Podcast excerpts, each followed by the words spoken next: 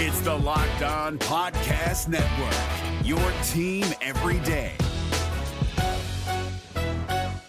Kyle Krabs here, host of Locked On N F L Scouting. Join Joe Marino and me every day as we provide position-by-position analysis of the upcoming N F L Draft. Check out the Locked On N F L Scouting podcast with the Draft Dudes on YouTube or wherever you listen to your favorite podcasts.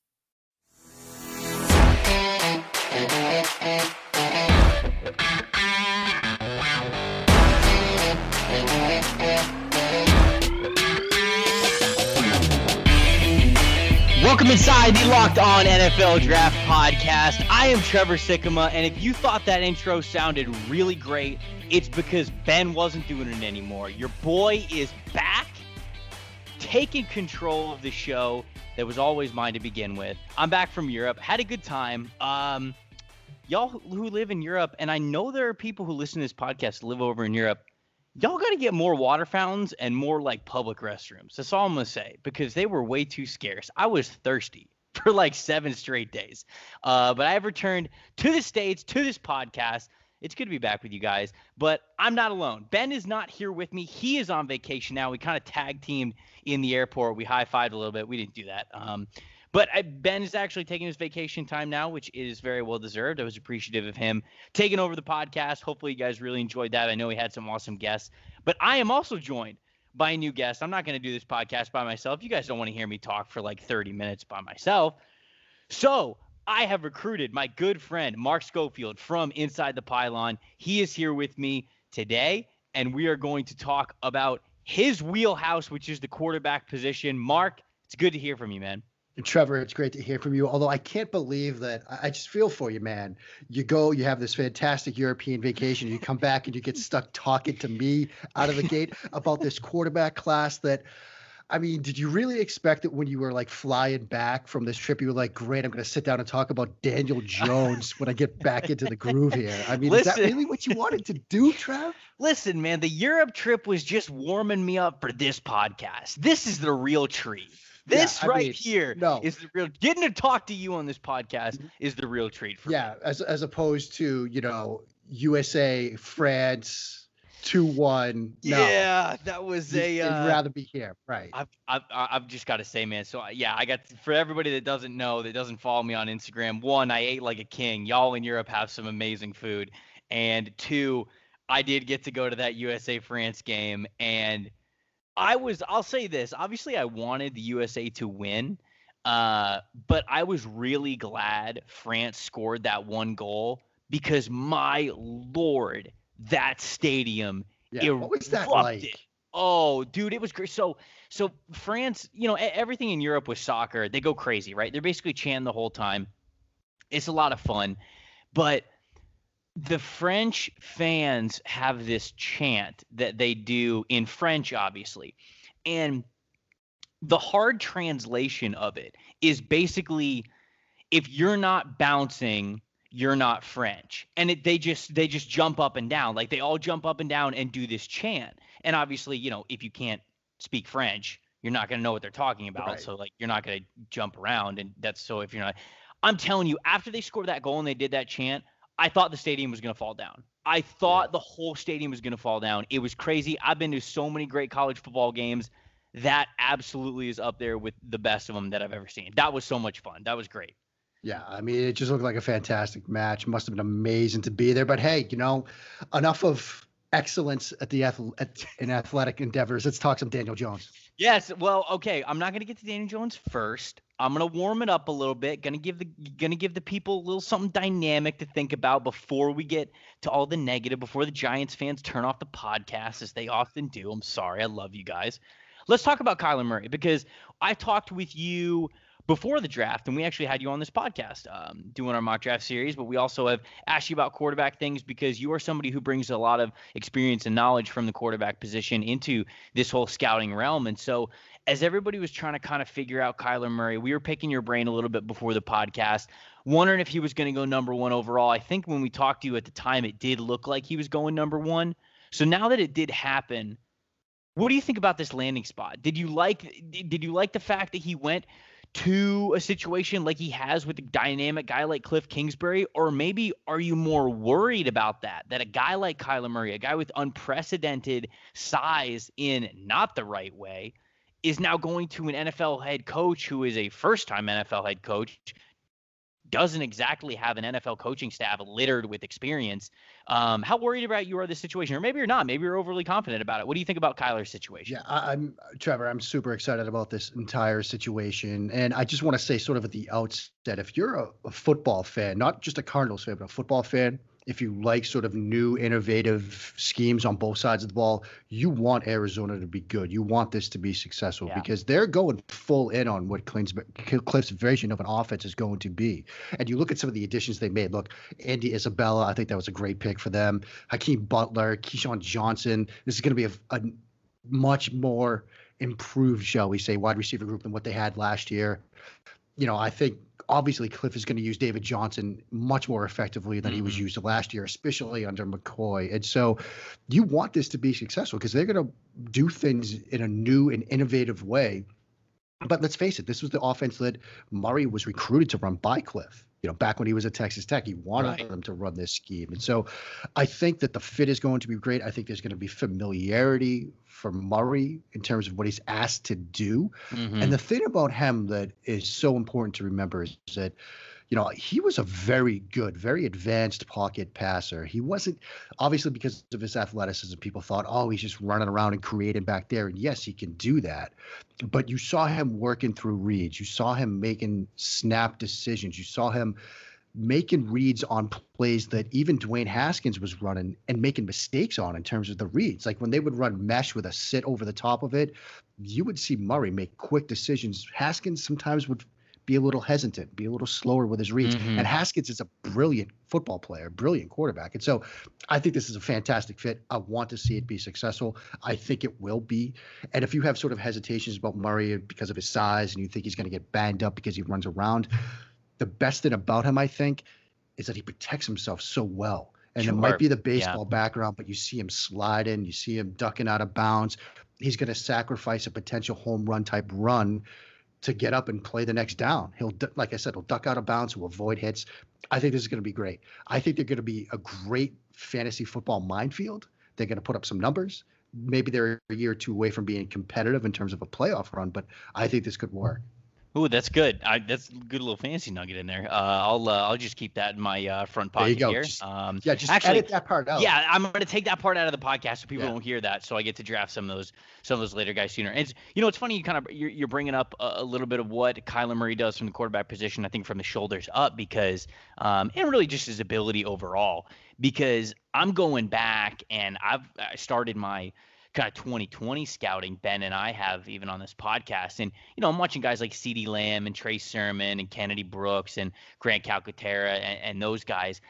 And I'm sitting here watching these tapes and Murray's and all of them. And I keep going, man, did people overthink this guy? Like, I know he hasn't played an N F L snap yet, but you just watch this guy play and you go like, this kid's good. He's why did it, so why did different. it take us so long in the seat? Because I feel I felt like there were some people who were who were on the uh, who were on the Kyler Murray train early. Shout out J C. I know you wanted that shout out. You were you were big time on the Kyler Murray train. But like was?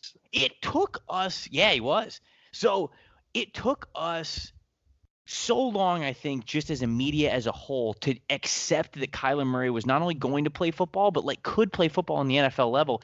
And I go back and I watch it now, and I'm just like, man, it was obvious. Like, this kid's yeah. so good.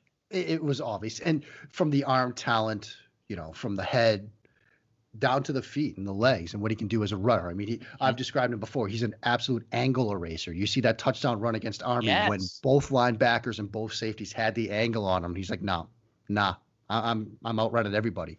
You know, I, I think part of it, you remember back to the conversations in the stands at the Senior Bowl, we were all just like weighted on the measurements. And yeah. I think that was part of it for a lot of us. One, there was the baseball thing. Look, you get drafted in the first round of a sport, even if it's baseball, you know, when there's a longer career path, you might think, you know, the guy's going to stay with that. And then look, the measurements, it it did sort of matter. And I know it sounds artificial, but look, he had to sort of check in at the two hundred. He had to sort of check in at the, you know, five ten, because people wanted to make sure he was still in that Russell Wilson, not Doug Flutie, you know, Mark Schofield size. Like, look, guys like me, we're not playing in the N F L. Let's face it. But I think that was kind of the hang-up. But when you turn the tape on and you watch him do these things that we just, frankly, don't see every day, mm-hmm. he's special. And I think it is going to translate. And, and, you know, for the guys that came before him, like the Vernon Adamses and the Doug Flutys and the smaller, undersized guys that didn't get a shot, yeah. the game's opened up a way schematically. And plus, let's not forget the rules, too, that have made it a little bit easier for quarterbacks. He's going to have an opportunity in front of him to really take advantage of it. I think it's sort of like the perfect storm of coach, of scheme, of player.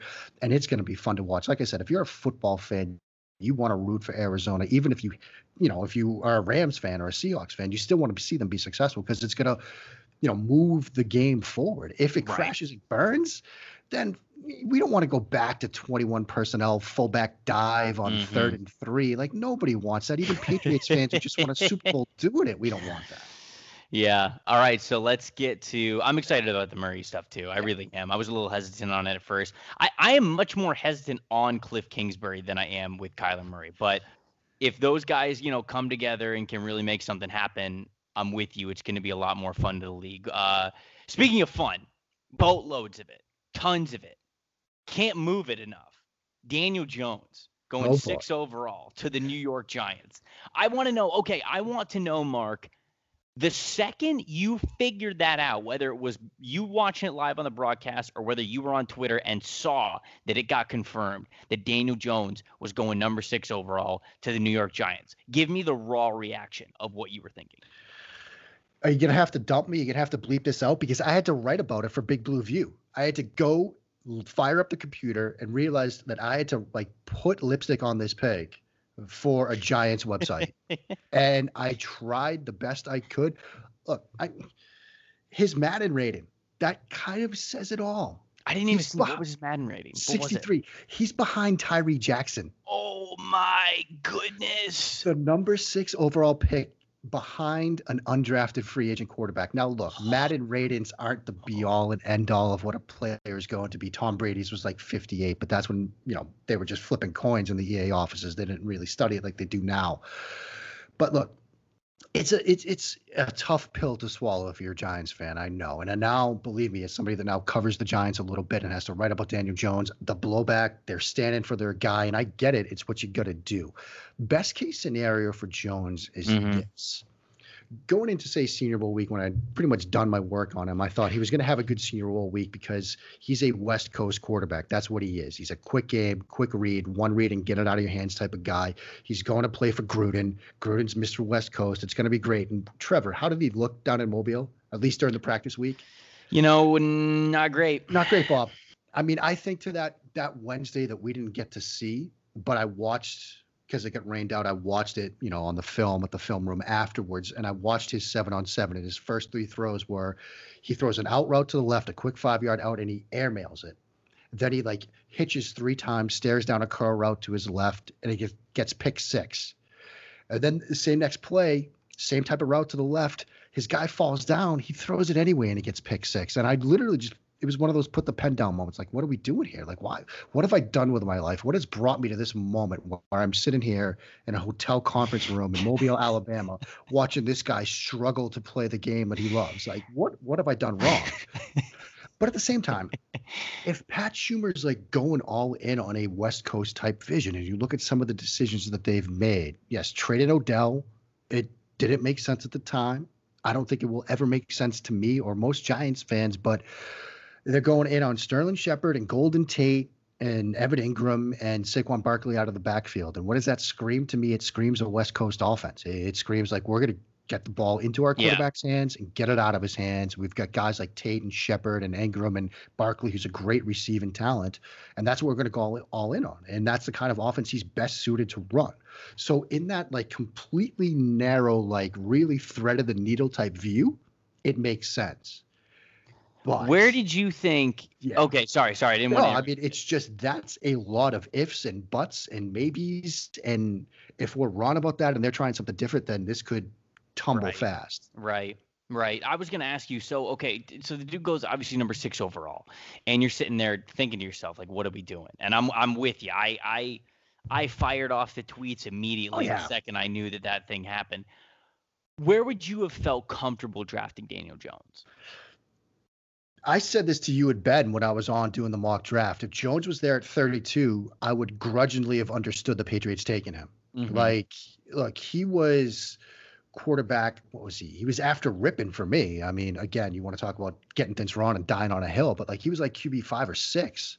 I, I mean, mean I, yeah, no, that's I would fine. have thought like day two, like like where Drew Lock went. I would have thought like that would be sort of an ideal situation. Mm-hmm. If a team at thirty-two wanted to either draft him, say it was New England or another team that wanted that fifth year option, I thought that would have made sense. But I just, I didn't see it. But again, of course, this is that whole, we get such a small sliver of information. We get sure. film, that's, stuff yeah. we hear. And so maybe if there are rumblings or whatever, you know, Gettleman's close to the guys down in Durham and, you know, they know that maybe, you know, they talk to Gettleman and they're like, look, he could do so much more. Like we were limited offensively or we were hamstrung with what we could do with him with because of mm-hmm. X, Y, and Z. And he could be much more in the pros with N F L coaching and talent around him. Then like, sure. But, you know, maybe other teams were hearing that because, look, we both heard, you and I, I know we both heard that other teams had him, you know, as Q B one or even Q B two. Like other teams were going to potentially draft him early in the first round. It wasn't just New York. And so, you know, uh, teams get access to info we don't get. But based off of film and Senior Bowl study and all that stuff, it's not great, Bob. Uh, where, where, when, sorry, when do you think that he's going to start? Do you think it's going to be this year? I think he starts this year. I, I mean, think he kind of he has to, he right? You can't, you can't draft a guy six overall and not start him. Here's the thing that he we have to, arms a noodle. I mean, it doesn't look great. I mean, uh, I've seen some better throws from people throwing T-shirts into the stands recently. the thing with the thing with the Giants that's interesting to think about is, is right now we think about what uh, as a team with a rookie quarterback, you have to maximize that rookie deal, right? You have to go all in. Look right, at the Rams. Right. Look at the Bears.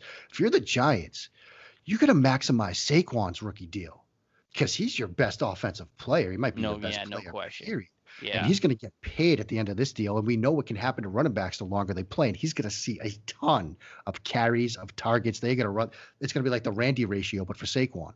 And so you got to maximize his deal. If Eli doesn't have it, you're going to know it pretty quickly. You might know it right now.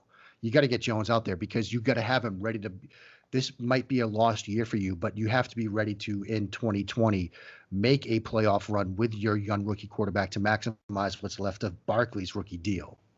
Yeah, no, that's fair. I I, I think that's a decent – I think that's the way that they've kind of got to look at it. Because they have even though, to. Yeah, even though that I think it's it's dumb to emphasize a running back that way, especially financially. Um, Saquon seems like one of those guys that as long as he's healthy, which I certainly hope that he does because he's extremely fun to watch, when this guy gets to the end of his deal, he's going to then command the most money out of any running back.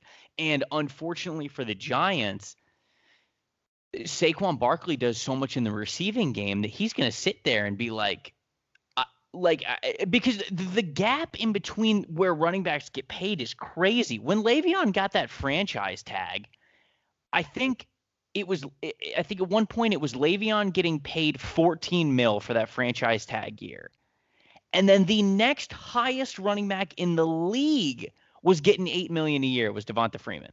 Yeah. So that's that's nearly double, and I'm afraid that the Giants are going to have to pay double the second highest paid running back's market value just to keep Saquon. And at that point, that sucks. That yep. sucks because yep. there's no way Saquon brings that much of a gap, even though he is that awesome of a player just strictly off of the position that he plays. It's just the value is not there. And the Gi- Gettleman and the Giants have set themselves up to spend their money in the wrong ways in so many categories. Oh, yeah. Oh, yeah. I mean, looking at the average per year of the top three running backs right now, Gurley, Bell, and David Johnson, it's fourteen point three, thirteen point one, thirteen even. And then you got Barkley sitting there at seven point seven right now. He's twenty-two. I mean, by the time he's up for a deal, he's going to be like, you got to pay me fifteen, sixteen million per. Oh, easily. Easily. And if you're the Giants, can you do that when you know you've probably, if you've gotten to that point, you might have to pay Daniel Jones? Is your team eliminated from the playoffs and in need of reinforcements? Maybe it's time for a rebuild, or maybe they're just a player or two away from taking home the Lombardi Trophy. Either way, join Keith Sanchez and Damian Parson for Mock Draft Monday on the Locked On N F L Draft Podcast. They'll tell you which college football stars your team will be taking in the twenty twenty-four N F L Draft. Check out Mock Draft Monday on the Locked On N F L Draft Podcast, part of the Locked On Podcast Network, your team every day. Sure, yeah. Oh, no, it's they're setting themselves up for some rough sales yeah. with, with that cap. Um, wanted to move on to Dwayne Haskins. Wanted to talk to you a little bit about him because you were you were praising him a little bit earlier in this podcast when we were when we were talking about Murray. Uh, you were giving a little bit of a comparison there. How did you like this this slide a little bit to number fifteen? Did you think that he was going to get to fifteen? Uh, are, and are you happy that he's there there in Washington with Gruden? Yeah, I didn't think he was going to slide this far. I mean, I, I, I really sort of went he, back and he forth. He didn't either, apparently. Yeah, I really sort of, yeah. I mean, you could see him. It's sort of like that Rosen effect from last year where Rosen came out all bitter because he slid. And look, right. I like to see that. You like to see a little fire. I, I really sort of, you know, I really went back and forth between Murray and Haskins. I like both of these guys. I love Murray basically from snap to release because he's so good in the pre-snap phase. You can see him making adjustments. He's doing it on his own. You watch him against Purdue. You watch him against Penn State. You know, he's call- he's identified blitzes. And he, like he had a play against Purdue, fourth and eight. They're down by two scores, but you still want to see him compete in that situation in the fourth quarter, and he is. Mm-hmm. They show him blitz look. All-out pressure look on a fourth and eight, so he changes the protection. Then they drop. They don't even blitz at all. They, like, rush three, and he still threads the needle between the safeties on a post for a touchdown. I'm like, look, look, that's N F L stuff. I think two things are really going to work with him. One, I think Gruden's offense and how they const- how he likes to construct an offense, stays a little bit aggressive in the downfield passing game, likes sure. to get half-field reads, which I think are really going to help his development and his transition. That's going to be a great fit for him. And two, beat in the D C area. I mean, let's not forget, like, he's sort of a D C guy. Like, he went to a Maryland high school, and he's sort of coming home. And I think, you know, this area sort of loves him. He was going to go to Maryland, you know, before they had a coaching change there, and that's when yeah. Urban Meyer stepped in. You know, he's going to – if he just comes out and plays well as a rookie, this town – look, I'm twenty minutes from FedEx Field. This town is going to adore him. It's like I was here when R G three sort of took off as a rookie. In this town, it is a Redskins town. And it's not a sports town. It's not it's obviously not a Nationals town. The Caps, yeah, they get some love. But deep down, this is a Redskins town.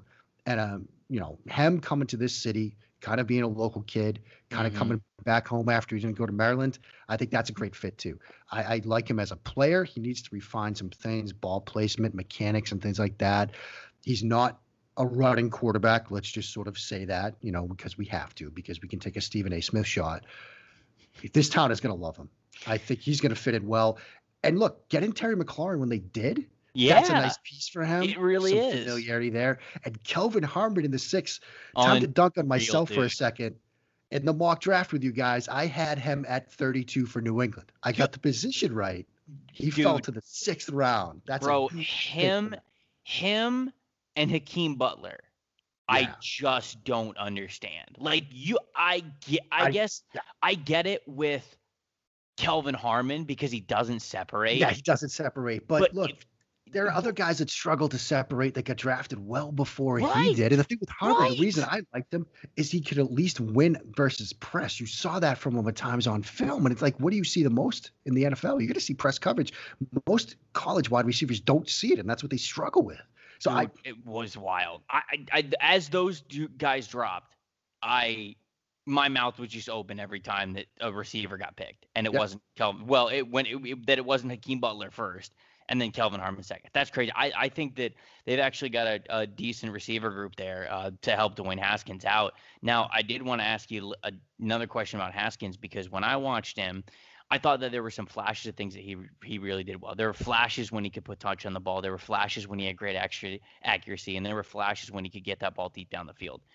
But I felt like as I watched his tape as a whole, um, Ohio State just keeps things very simple because Ohio State somehow figured out that they were allowed to recruit really athletic players, and the rest of the Big Ten is like, wait, I thought that was illegal. I, no. I didn't think that we could do. And I guess like the court case is still pending because the, the Big Ten's still not doing it. And Ohio State's just waltzing away with these Big Ten titles, it seems.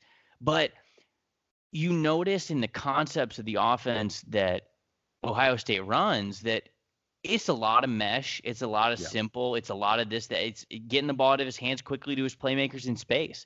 Um, bubble, bubble screens as yeah. well. Those are a part of the game plan. And so what would you say to say like somebody like me who would bring that up with Dwayne Haskins and how you see him progressing a little bit in the N F L? You brought up kind of the, those, those half field reads and things like that. Is that what makes this a good, a good spot for him overall, even from a scheme standpoint? And do you, uh, how do you, how do you envision him, I guess, like progressing? Like what's the next step to, to going from being a college quarterback who a lot, had a lot of success based solely off scheme and the rest of the team being more athletic than everybody else into transitioning into a fully fledged N F L quarterback that's like reading the field and making the right moves? Yeah. Yeah. It's a great question, Trevor. It's going to be the first sort of developmental hurdle that he faces because, you know, like you said, look, Ohio State had athletes. They had guys that they could just get the ball to in space, and they were going to be, for the most part, better.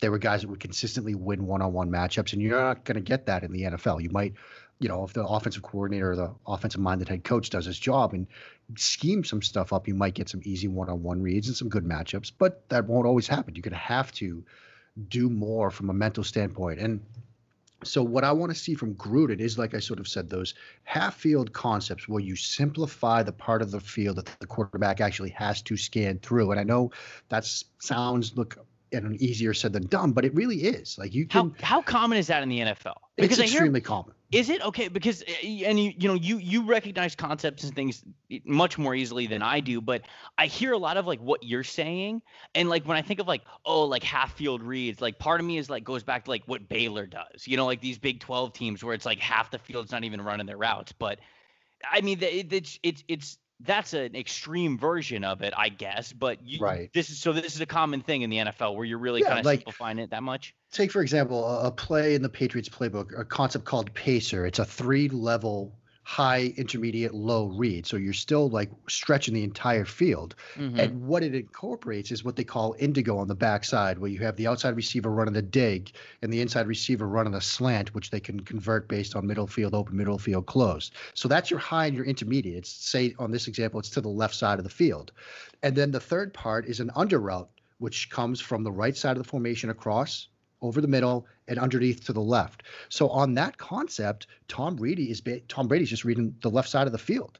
And they've got the conversions built in, that seam route, that vertical route from the slot receiver. If the middle of the field is open, he's going to convert that to a post. If it's closed, he's going to stay vertical. And that gives Tom Brady the ability to just read the left side of the formation. He's got technically four options to throw to. And that's what the Patriots are doing for Tom Brady. And he's mm. arguably the greatest quarterback of all time. Yeah. And so you and a lot, a lot of other ways that you could do it. You could run what we call mirrored passing concepts. And this is, again, Super Bowl fifty-three. What do the Patriots do? Three straight plays in a row. They run Haas-wide juke, which is a mirrored route concept. Outside receivers run hitches. Inside receivers or slot receivers run slants. And Edelman runs their juke route, which is a staple of their offense, where you come to the middle of the field at about four yards. You make eye contact with the quarterback, and then you make your move. Either you stay across the formation, you sit down versus zone, or you break back to the outside. They ran it three straight times. It's a mirrored passing concept, which mm. is basically a half-field read. Brady sees the coverage. All right, well, they're in this coverage. I'll look to the left. They're in this coverage. I'll look to the right. They're in another coverage. I can come to Edelman on the juke route. It's basic stuff, but you can do that for Tom Brady. You can certainly do it for Dwayne Haskins, and that's what's going to help him develop. It's those reads where he can just get out, and all he has to do is see the safeties, determine the coverage that he knows. I'll not have to just look to the left or just look to the right. It simplifies the def- the read process for the quarterback, but it still stresses the defense from sideline to sideline, from line of scrimmage and deep. Hmm. No, I, that's uh, that's that's brilliant analysis. I'm glad that you brought that up and kind of simplified it in that way, because that's something that I always wonder about, and I'm sure it's a lot of people too, as they kind of learn more about the game of football, watching the college concepts and splitting the things into half field. And we always hear things like, "Oh, you got to be pro ready," or "You've got to be ready to see an N F L field," or things like that. But uh, we got to be. We, what? Yeah, yeah. That, that that pro ready thing that just reminds me of Senior Bowl talking to Gardner Minshew, who's running Mike Leach's air raid. And yes. I asked him, like, you know, what about Leach's offense is getting you ready, you know, to make the next step? And he just looked at me. He's like, I'm making four, five progression reads, full field reads every single play. And he looks me dead in the eye. And he's like, that's a lot more than they're asking these guys in these quote. And he literally, Trev, hit me with the air quotes, with these quote pro style college ready, like Damn. offenses. And I was just like, oh, stock up, Gardner Minshew. But I mean, that's stud. But that's what these offenses do. Like you yeah. stretch the field from sideline we, to sideline, and you make it easy for the quarterback. I think that we often forget that just because it's at the pro level doesn't mean that it can still it, it can't be simple in, yeah. in certain ways, right? I mean, they these coaches get paid a lot of money to make things as simple as possible because that turns into uh, that's their job. That's why, right. like. When we have these debates over, like, you know, whether Brady is great or whether, you know, who's the top quarterback in the league, whatever. Oh, you know, Patrick Mahomes is the best quarterback right now because he has to create some stuff. Like Andy Reid's not dialing stuff up to get him open. Right, get guys right. For him.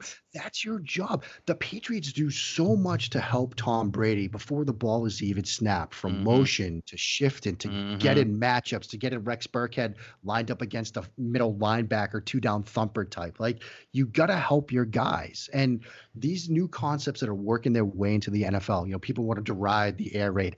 Every N F L team has mesh in their playbook. Every single N F L team is running mesh. Like, period. Why? Because it works. Listen, I've played N C double A football enough. There you go. Uh, the video game to know that the mesh concept works. Okay, last last guy I want to get to from my angle. Uh, let's talk a little bit about Drew Lock. How'd you like his landing spot? Did you think that he would slide to the second round? Because I really didn't. I did not think that Drew Lock was going to make it to the second round. He ends up in Denver. What do you think about his situation being Joe Flacco's backup? I, I I was stunned when he fell out of the first round. Crazy, I thought, right? you know, similar to what we were talking about, me with Daniel Jones, that at least at thirty or thirty-one or thirty-two, a team was going to come back in and go grab him. I think if you're Elway, look, you nailed, you nailed this draft. I think Elway yeah. did such a yep. great job. I mean, you get the tight end from Iowa, Noah Fan, which I think is a perfect f- fit for their offense and for Joe Flacco. Let's face it, the dude likes to throw to tight ends. So you get him in the first round. You get Reisner that everybody fell in love with through the draft process.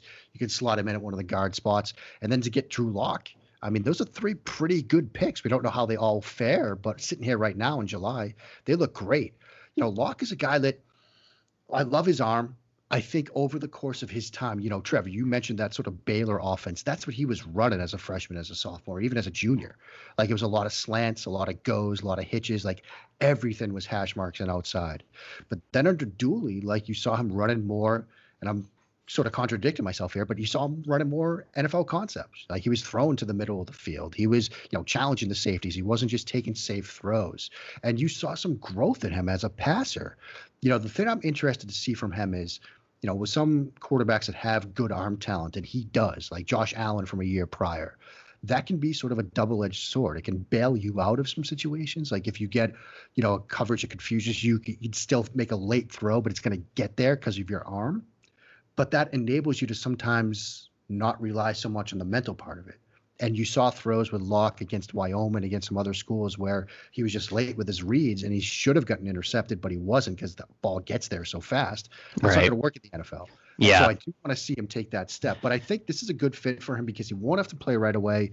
And plus, let's face it, going to the second round, that changes the expectations game. Right. You know, we're talking about right. Daniel Jones, Drew Lock. One of those guys, like you just said, is he's got to see the field. Drew yeah. Lock can wait. I mean, if he doesn't start this year, maybe doesn't start next year and takes over in year three, I think people would be kind of okay with that. And so I think he's in a good position to sort of sit, to learn, to refine the things he needs to refine, to get ready from a mental standpoint, and sort of hold off Brett Rippon, who's breathing down his neck for that two spot. I just had to sneak that in there. Of course you did. I was going to – so, okay, you bringing up Brett Rippon. Uh, one more question before you go. Are there any quarterbacks that I didn't name after those top four guys where, hey, you, you, you're you're looking at them, you look where they went, you really like their spot? And, it, you know, it doesn't have to be – obviously, these are guys who are getting drafted later in the draft, so I'm not talking about taking a starter's job right away or something like that. But is there a guy who you, you really like the fit of, the situation of, with maybe the coaching staff or the scheme or maybe the time that they'll have to learn and develop? Is your team eliminated from the playoffs and in need of reinforcements? Maybe it's time for a rebuild, or maybe they're just a player or two away from taking home the Lombardi Trophy. Either way, join Keith Sanchez and Damian Parson for Mock Draft Monday on the Locked On N F L Draft Podcast. They'll tell you which college football stars your team will be taking in the twenty twenty-four N F L Draft. Check out Mock Draft Monday on the Locked On N F L Draft Podcast, part of the Locked On Podcast Network, your team every day. You know, I think Greer ended up in Carolina. It's okay. All right. Yeah. Uh, because y- Carolina had to take a quarterback, like, period, full stop. Uh, Cam Newton, love him. I think he's incredibly talented. He's so much fun to watch. Hope he's completely healed up. Behind him, they had Kyle Allen and Taylor Heineke. Like, not the best backup room, not the best backup situation, especially for a quarterback that's banged up, that plays physical, that will be a lead blocker if he's asked to do that. And so they needed to draft somebody. And I think Will Greer is a fascinating guy to think about because Norv Turner, air Coryell guy, likes to air it out. I think that sort of fits with Greer. And I think he's an immediate upgrade in that quarterback room. He's probably immediately their number two. And so I'm pretty excited about where he ended up. You know, some of the other quarterbacks where they fell, we mentioned Gardner Minshew. I think that's a very interesting fit for him. It really is. Yeah. Where yeah. He ended I up mean, in Jacksonville. Yeah, ends up there in Jacksonville. And we all sort of expect, yeah, Nick Foles is going to be the guy. They gave him a ton of money. We've, you know, we can all certainly understand that. But, you know, a couple of years down the road. Yeah, ain't for long, though. That dude wants to retire, man. He yeah, wants I he mean, wants to retire. Yeah. So, I mean, that's going to be fun to watch. I'll mention Jarrett Stidham. Look, anytime the Patriots draft a quarterback, it's fascinating. Stidham had a nice Senior Bowl week. I mean, looks great throwing the ball in helmet and shorts. Right, he has Jared, some flashes. Jared, but Jared Stidham praise. We got to get this podcast out of here. No, I'm just kidding. But, I mean, look, he's such a t- he was such a tough evaluation because you could see what he did at the Senior Bowl, and you saw, like, bits and pieces here and there, but the complete finished product was such still a big question mark. I mean, and so when the Patriots draft a quarterback, people think immediately that, oh, he's going to be the next Garoppolo. They're going to spin him for a second rounder a couple years down the road. There's a big wait and see on that. I think it's going to be interesting to see if he develops, how he's handled. I think if there's a situation for him where he could develop nicely, it would be in a situation like this where he won't have to play anytime soon. Um, so I'll slink that in there. Easton Stick, there was a guy. You know, your boy, he's a quarterback. Your um, boy. No, no, I was not a Stick fan. I remember you guys and Kist and everybody down at the Shrine Bowl being like, hmm, I don't know about this guy. And uh, yeah, it was weird because I thought that going into it, uh, I thought that Easton Stick was going to stand out more than anybody, yeah. and he didn't. Didn't. Yeah, I mean, Ryan Finley's another interesting one. I, I, you could see a situation where if that that, that Bengals team struggles. Yeah. They might say, we got to see what we've got in this kid before we make a decision about twenty twenty. Oh, um, so he might get some play early. But, yeah, I mean, an interesting class. Yeah. I'm sure. happy to, like, sort of put it to bed because twenty twenty, oh, baby. Oh, this is going to be fun. I, feel, I, I am so excited about this next class. I can't even believe it. It's going to be great. It's we are – go ahead. East Coast kids, get the yeah. coffee ready. Yeah. Because we got Jordan Love. We got Herbert. We got Cole McDonald out there in Hawaii with the dreads and firing off sniper rounds. Did you see that picture of him and Rolo? No, I didn't. There's a picture that Rolo put out of him and Cole McDonald with these huge sniper rifles doing some shooting. What?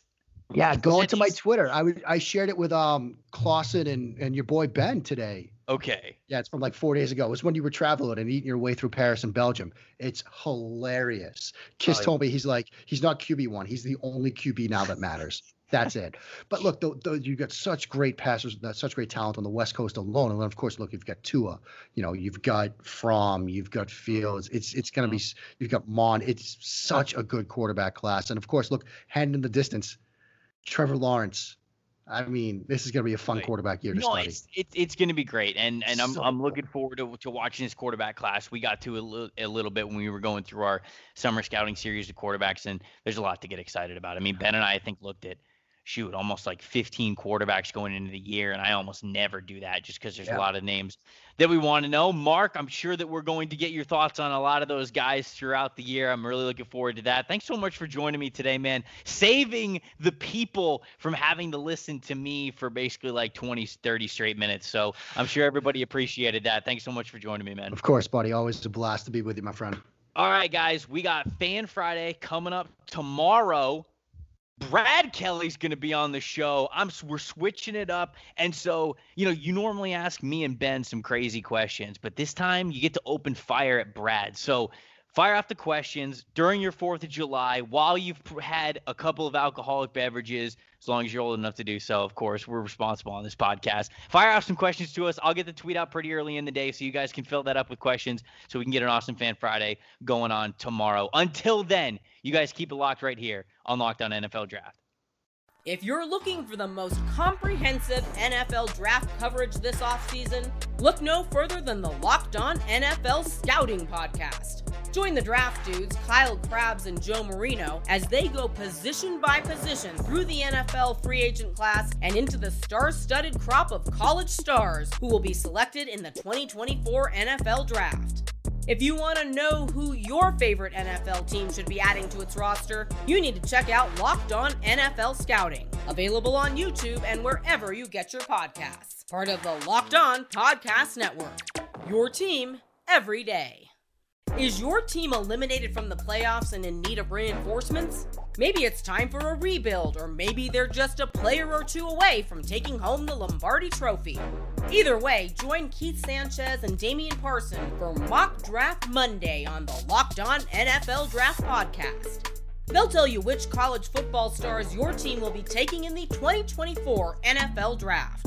Check out Mock Draft Monday on the Locked On N F L Draft Podcast, part of the Locked On Podcast Network, your team every day.